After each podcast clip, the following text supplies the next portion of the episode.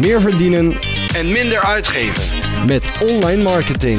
Dit is de DGOC Online Marketing Podcast.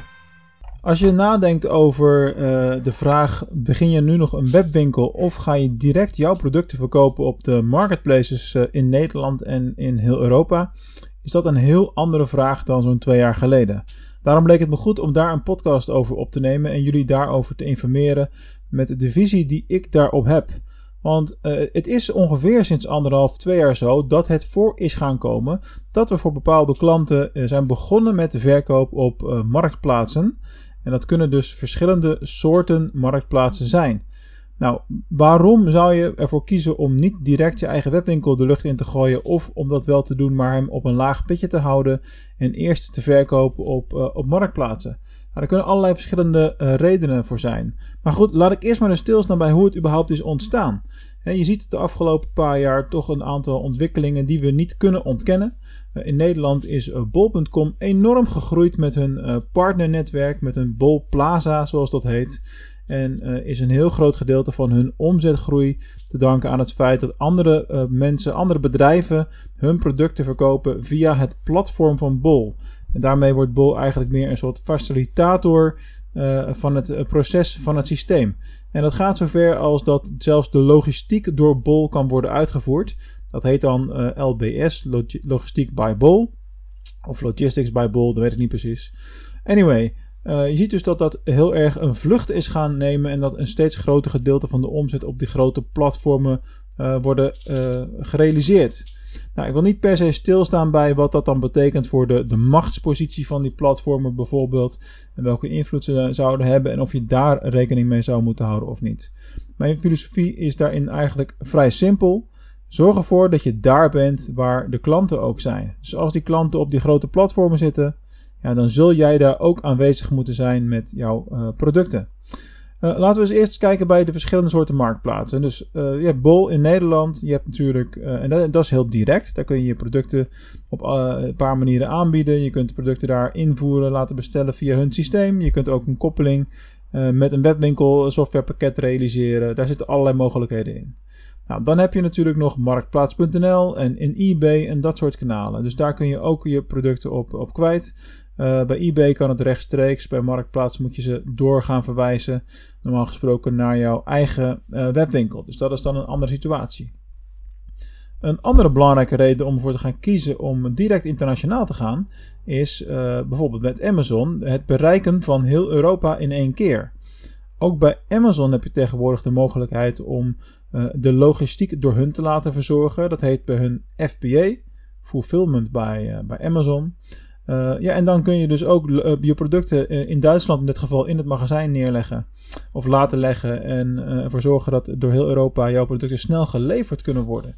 Nou, en dat is dus gewoon een, een gateway of een, ja, echt een supersnelle manier om jouw product onder, onder de aandacht te krijgen en om te verkopen aan een enorme grote groep mensen.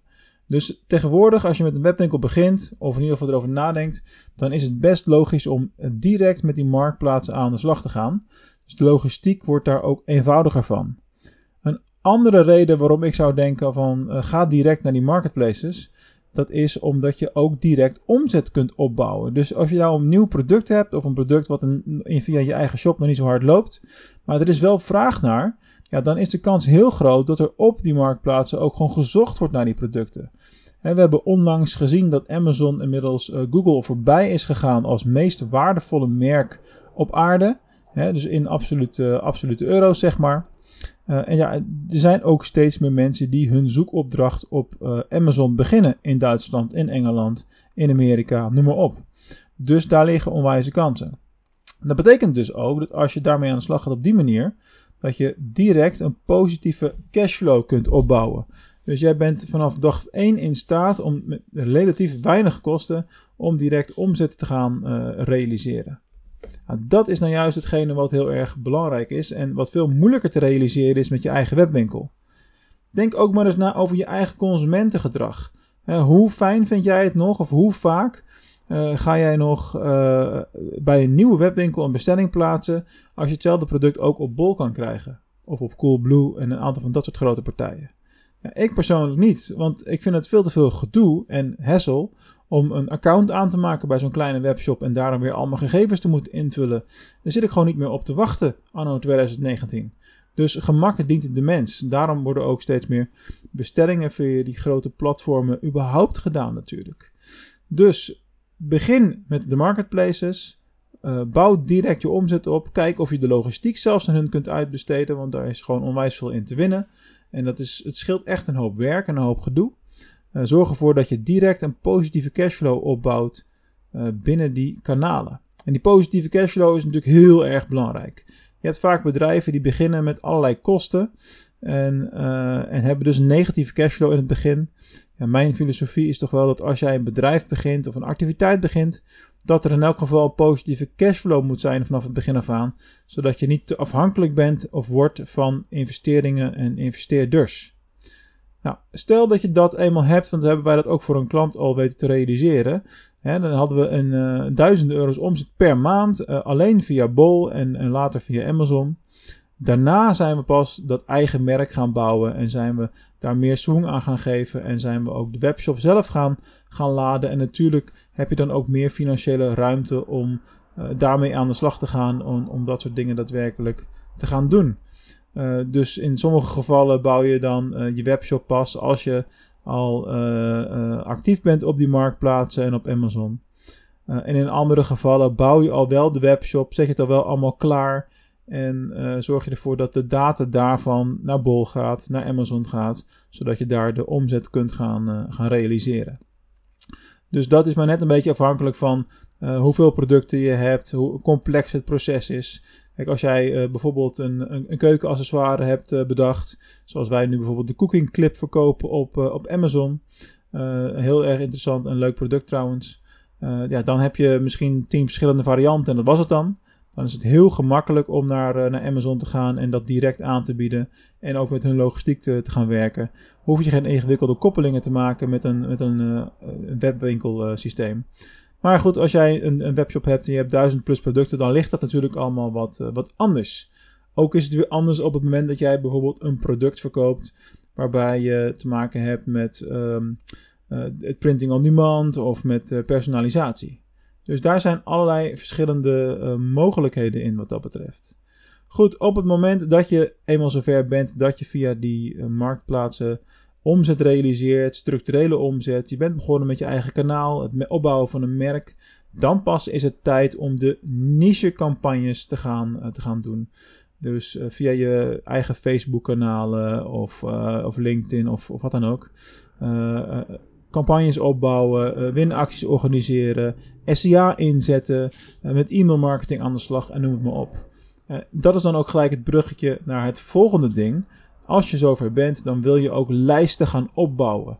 Dus zorg ervoor dat je acties doet waarmee je sowieso data verzamelt. E-mailadressen, mensen die zich een opt-in hebben op je Facebook Messenger lijst, wat tegenwoordig ook goed kan. Kijk bijvoorbeeld dus naar de tool ManyChat. Nee, daar zal ik eens een aparte podcast over opnemen. Dat is sowieso super interessant als tooling tegenwoordig. Uh, en er gebeurt ook steeds meer binnen WhatsApp groepen. Um, dus dat is wat mij betreft de meest logische volgorde. Op het moment dat je dat allemaal voor elkaar hebt, dan komt pas de laatste fase van, uh, van je lancering. En dan is het een kwestie van opschalen en de winstgevendheid in je processen vergroten. Dus kijken wat er goed werkt in de kosten, kijken wat er goed werkt op, op, aan de omzetkant dingen wegsnijden die niet werken uh, en zo steeds een stukje efficiënter worden. Samengevat, als je vandaag de dag nadenkt over het wel of niet beginnen van een webwinkel, kijk dan eerst of het zinvol is om direct met de marketplaces aan de gang te gaan. In Nederland kun je het beste met Bol aan de slag gaan, internationaal met Amazon. Als het eenmaal draait en op poten staat, kun je daarin verder uitbreiden. Uh, en zo zijn er per land ook weer allerlei eigen marketplaces. In Duitsland heb je bijvoorbeeld de marketplace van Real, de supermarktketen. En is eBay ook nog steeds een, een speler van importantie om rekening mee te houden. Uh, vervolgens ga je kijken naar hoe je het inricht qua logistiek. Ga je het zelf doen? Ga je dat via zo'n marketplace partij doen? Dat is zeker een interessante. Je bouwt daar je omzet op. Zorg voor een positieve cashflow. En pas als dat eenmaal loopt, als dat eenmaal draait, ga dan verder. Ga daarna je eigen merk bouwen, je eigen kanalen opzetten, daar tijd, aandacht en liefde aan geven. Je niche campagnes opbouwen op productniveau. Winacties doen om uh, lijsten op te bouwen met namen en e-mailadressen. Uh, opt-ins voor je messengerbot en noem het allemaal maar op. En als laatste dus het opschalen en het vergroten van je winstgevendheid. Doe mee wat je wil. Uh, ik wens je erbij heel veel succes. Uh, mocht je het nou een leuke aflevering hebben gevonden, uh, laat dan ook een keer een review achter. Dat kan in iTunes uiteraard direct bij de podcast Mark Onderneemt Audio. En voor mensen met een, um, met een Android-apparaat zou het tof zijn als je de moeite wil nemen om naar de Facebookpagina te gaan van Mark Onderneemt. En daar een review achter te laten over de podcast. Want dat kan nog niet in de ja, vele verschillende podcast-apps die daar weer voor, voor zijn. Uh, en wellicht zijn er ook mogelijkheden binnen Spotify. Dat zal ik ook eens uitzoeken. Lijkt me ook tof om daar een soort review systeem in te zien terugkomen. Voor nu weer bedankt voor het luisteren. Ik wens jullie een fijne week en tot de volgende keer.